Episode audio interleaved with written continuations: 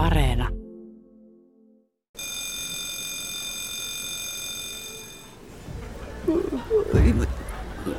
Taisin torkata jotain ääniä kuuluu. Uskaltaako avata silmät, missä mä oon? Sehän on teatteri. Ihana kamala välikuolema. Tässä sarjassa torkahdetaan tosi tarkoituksella ja ihan vahingossa. Kuorsaa ja katsomossa. Päivi, kyllä mä näen, että sä nukut siellä. Herätys. Mä täällä näyttelen. Kuorsasinko? Kuolasinko? Nojasinko naapuriin? Kauheeta, että tuleekin antaneeksi tällaista palautetta. Kiittämättömyys on maailman palkka, vai mitä tuumaa näyttelijä Sari Havas? Äh, vaikka mä en varsinaisesti ole nukkunut niin teatterissa, mutta on nuokkunut, niin näyttelijänä sitten myöskin, niin mä saatan nähdä kyllä, jos joku katsoja nuokkuu ja sillä pää putoo ja se pilkkii siellä. Ja totta kai sitä toivoisi, että katsoja olisi niin kuin innostunut koko ajan siitä esityksestä, mutta tämä on inhimillistä. Me voidaan nukahtaa kuka minnekin.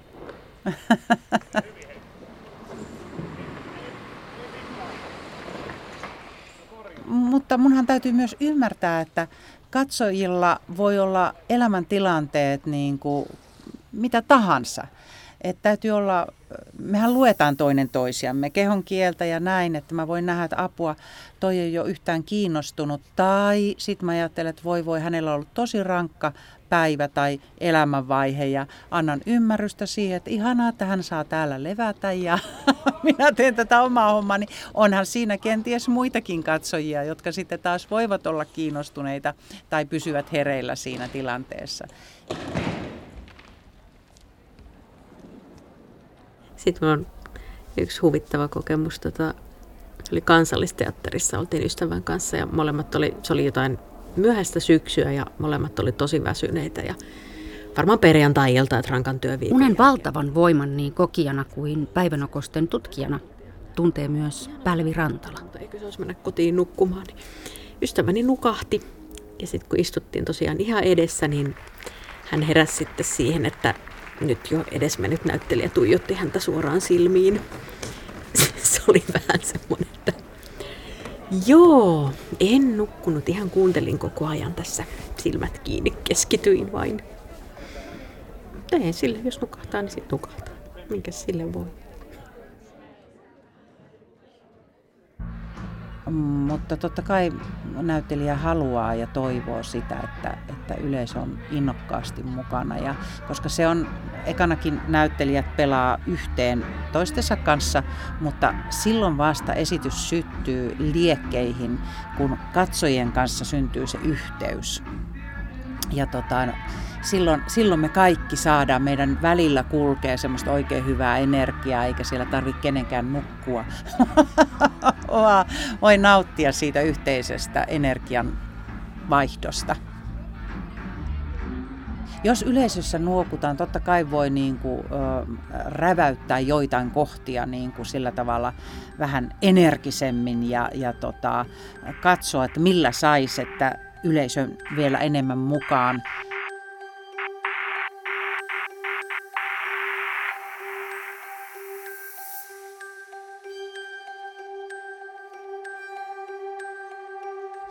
Niin, jos kysytään, että miltä tuntuu nähdä katsomassa nukkuvaa katsoja, niin, niin mä en ole koskaan nähnyt.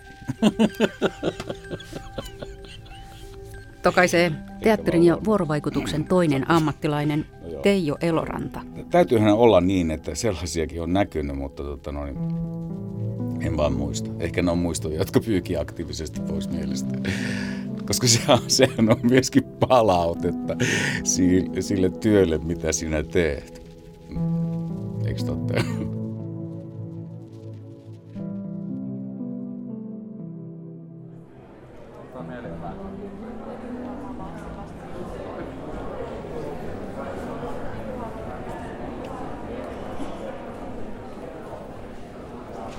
Olenko nukkunut luennolla? Olen, kyllä olen.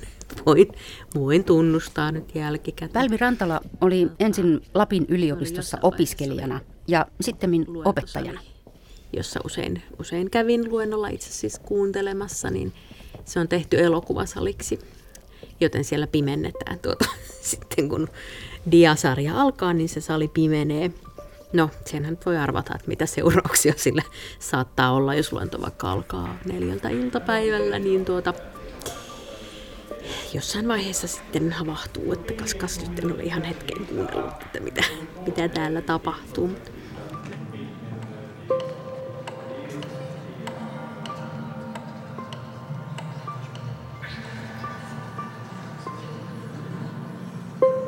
Itse siis olen kyllä toki, kun on paljon opettanut yliopistolla, niin ää, opiskelijat ehkä hoksaa sitä, miten, miten luennoja näkee oikeasti sen koko salin. Että se, että istuu takarivissä, niin ei, ei, tota, ei tarkoita sitä, että luennoja tai opettaja ei sinua siellä näkisi.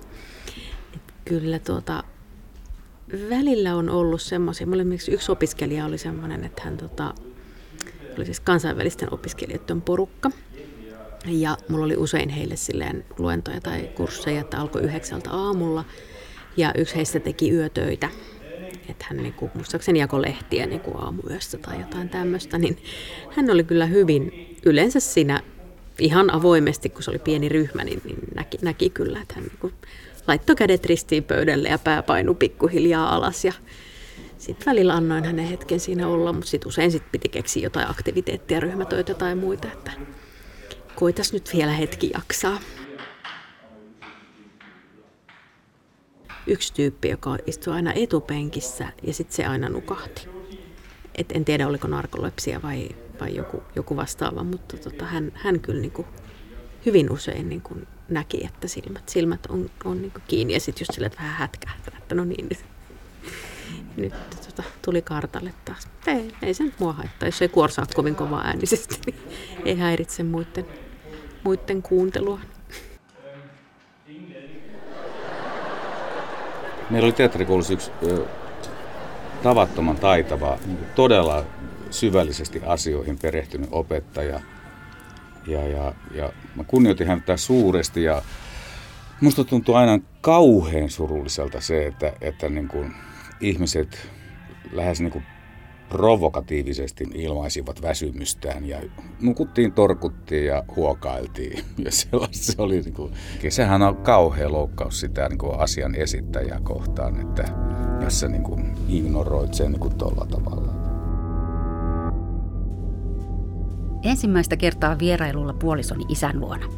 Lounaan jälkeen hän otti tyynesti päivän sanomalehdet kainaloon ja vetäytyi makuuhuoneeseen. Me kyläilijät jäimme istumaan sohvalle ja odottelemaan. Tai siinä pari tuntia vierähtää. Kotinkaan ei tullut lähdettyä, kun matkaa sinne oli kaksi ja puoli sataa kilometriä. Joo, en ole kyllä ottanut opiskelijoita vastaan niin, että tuota, olisin itse vaikka makaavassa asennossa sohvalla tai missä. En. Se, joo, se vaan siinä on niin joku semmoinen Äh, mä aloin miettiä, että onko kuullut koskaan. Ky- kyllä varmaan semmoisiakin proffia on, tai tyyppejä, jotka niinku, tai toimitusjohtajia, jotka niinku ovat niinku omassa huoneessaan vaikka sohvalla pötköttävät ja, ja sitten kokoustavat esimerkiksi näin tai pitävät neuvottelun. Ei se varmaan hirveän tyypillistä ole. Sitten on ehkä, nyt oliko se Winston Churchill, joka just oli kylpyammessa, otti, otti tuota, onko se vaan legenda vai onko se totta? Nyt mä muistan tota, Linnunradan käsikirja Liftareille. Siinä oli se yksi tyyppi, joka oli kylvyssä koko ajan. Se oli ehkä fiktiivinen hahmo.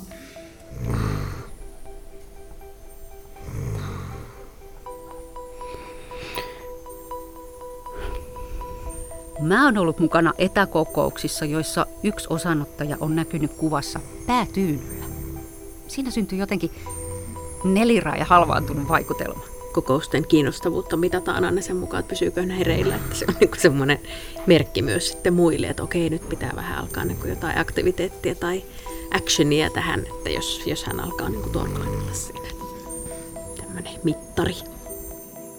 Ja samalla tavalla nyt, kun on ollut näitä muutamia webinaareja ja Niin en mä jaksa, mulle se on aivan liian niin kuin puuduttavaa, että aivan semmoinen silmiin tulee se semmoinen raskas tunne ja niin kuin, että yrittää jotenkin, miten mä saan itteni hereille. Ja kyllä mä tarvin ihmisten kohtaamista, sitä yhteistä virtaa, niin kuin, joka pitää mut hereillä.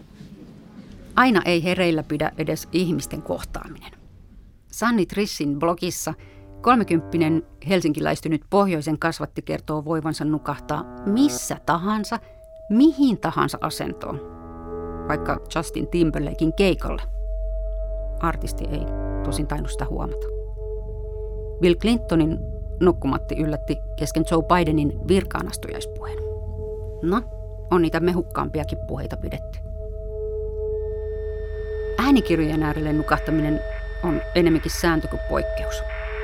Tuusulalainen valokuvaaja Elisa Klaren kertoo Instagramissa nappikuulokkeiden johtojen painaumista kasvoissaan. Vaikka hän kovasti koettaa kuunnella äänikirjaa, tulos on aina sama. Kommenttikentässä kohtalotoveri kertoo nukahtavansa äänikirjan ääreen niin töihin mennessä kuin sieltä palatessa. Onneksi ei ole kirjailijapolo näkemässä.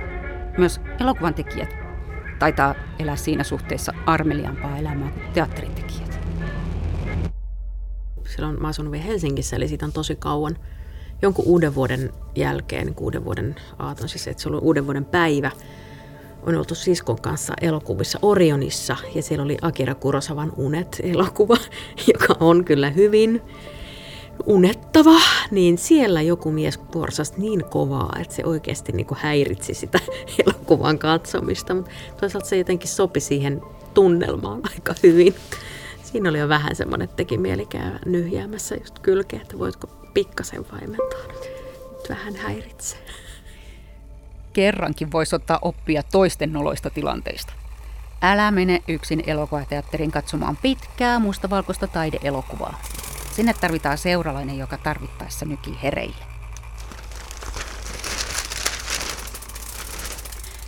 Oulun ylioppilaslehdestä luen elokuvafanin kokemusta mustavalkoisen 40-luvulla valmistuneen kolmas mies elokuvan näytöksestä.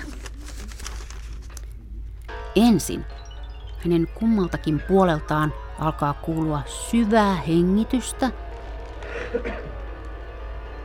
joka vähitellen saa joukkoonsa kuorsauksen virittelyä. Tosin elokuvafani tunnustaa itsekin joutuvansa nipistelemään kämmenselkiä, ettei koki samaa kohtaloa. Oi, mä oon hirveän hyvä nukkumaan myös, jos ollaan kuvauksissa. Tehdään vaikka TV-sarjaa ja mua ei tarvita jossain kohin. Mä etin jonkun ihanan pienen semmoisen paikan, mihin mä voin käpertyä ja laitan tuota vaatteita mun, taikka jos peitto jopa löytyy, niin itseni päälle tai roolivaatteita kerään siihen ja tota, sanon, että tulkaa hakemaan sitten, kun tarvitaan. Ihana kamala välikuolema. Mulla on yksi aika hassu No, nukkuuko sammakot lätäkössä päiväunia? Öö, joo. En. Ensi jaksossa vertailussa pakkopäikkärit ja arjen ylellisyys.